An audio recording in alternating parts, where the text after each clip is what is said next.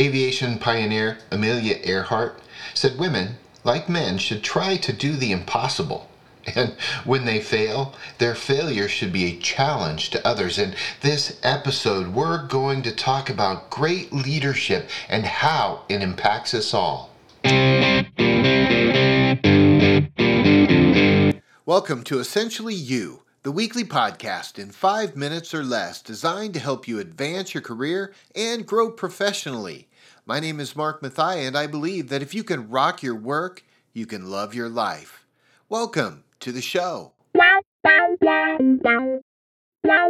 As this week comes to an end, I learned a ton from my fellow leadership teams as we celebrated the impact of female leadership both at our company and in our community.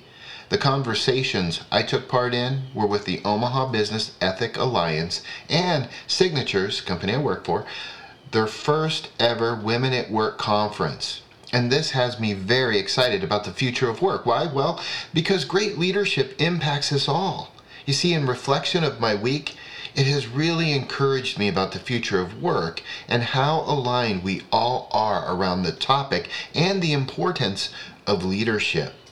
You see, early in my professional career, like most, I had to figure out how to lead people in the workplace. And by this, what I'm really saying is I had a few misses along the way. I blew it.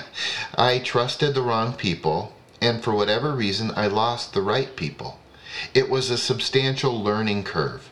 Now, while this opportunity to lead came early in my career, I was so grateful for the influencers that guided me along my journey. I'm forever grateful for those who took an interest in my career.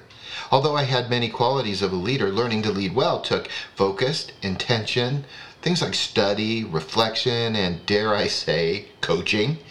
Now, based on my personal journey and the amazing women I learned from this week, I'd like us all to discuss the universal leadership values of the great ones.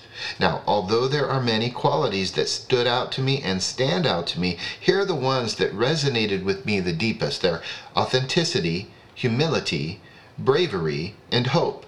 Let's start with authenticity because one of the subjects brought up this week was the challenge of being able to be our authentic self, especially as a woman leading in a man's world. Now, whether we struggle to lead past our own tendencies to code switch, that was a lesson I learned from my mentee, Shonda, who taught me, or pose, a lesson I learned from John Eldredge, or the recommendation that we often hear fake it till you make it.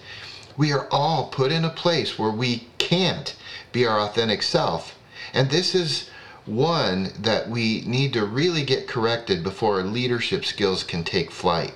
See, the data is showing that leaders who are more open and honest about their goals, visions, values, their followers are more likely to be highly engaged, productive, and successful.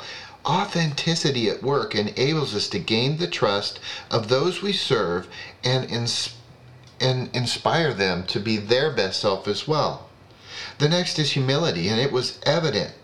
The women leaders who inspired me this week are so humble, at its core, humility is about owning a deep understanding that leadership was not about her, but about those she served.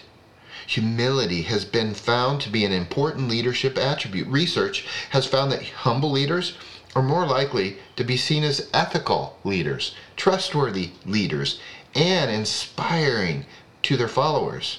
Now, while it's hard to teach humility, haven't quite figured that one out yet, in the classroom at least, you sure know it when you see it. Humility at work and in life builds trust, which is the ultimate accelerator, or I say currency, to success. Now, next is bravery.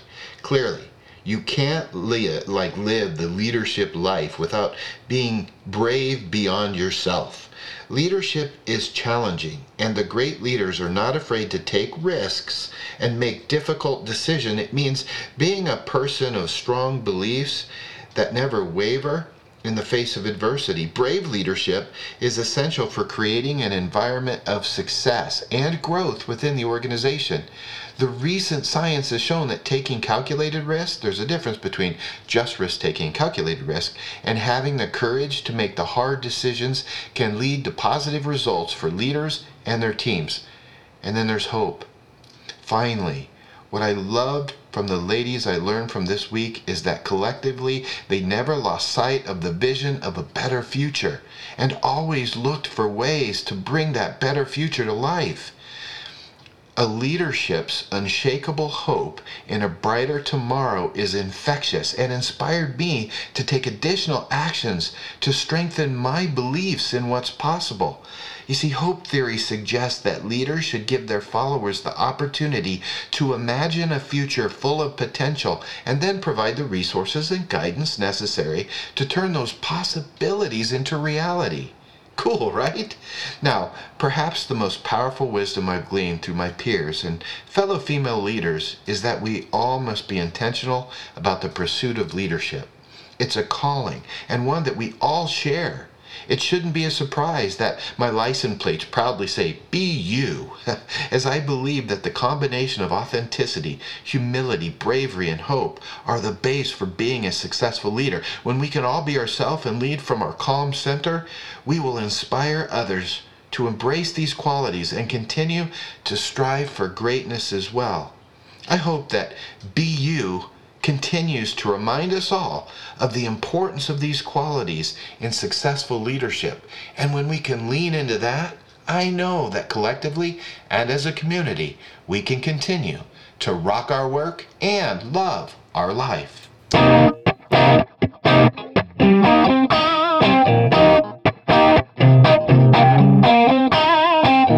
And now it's your turn to get out there and rock your work so that you can love your life. Not every job is going to be your dream job. I get that. However, if you can use your strengths every day and you know your stuff, the sky is the limit. If you've liked what you've learned, will you consider subscribing on iTunes and leaving a review? I'd sure appreciate it. Until next week, I'm cheering for you.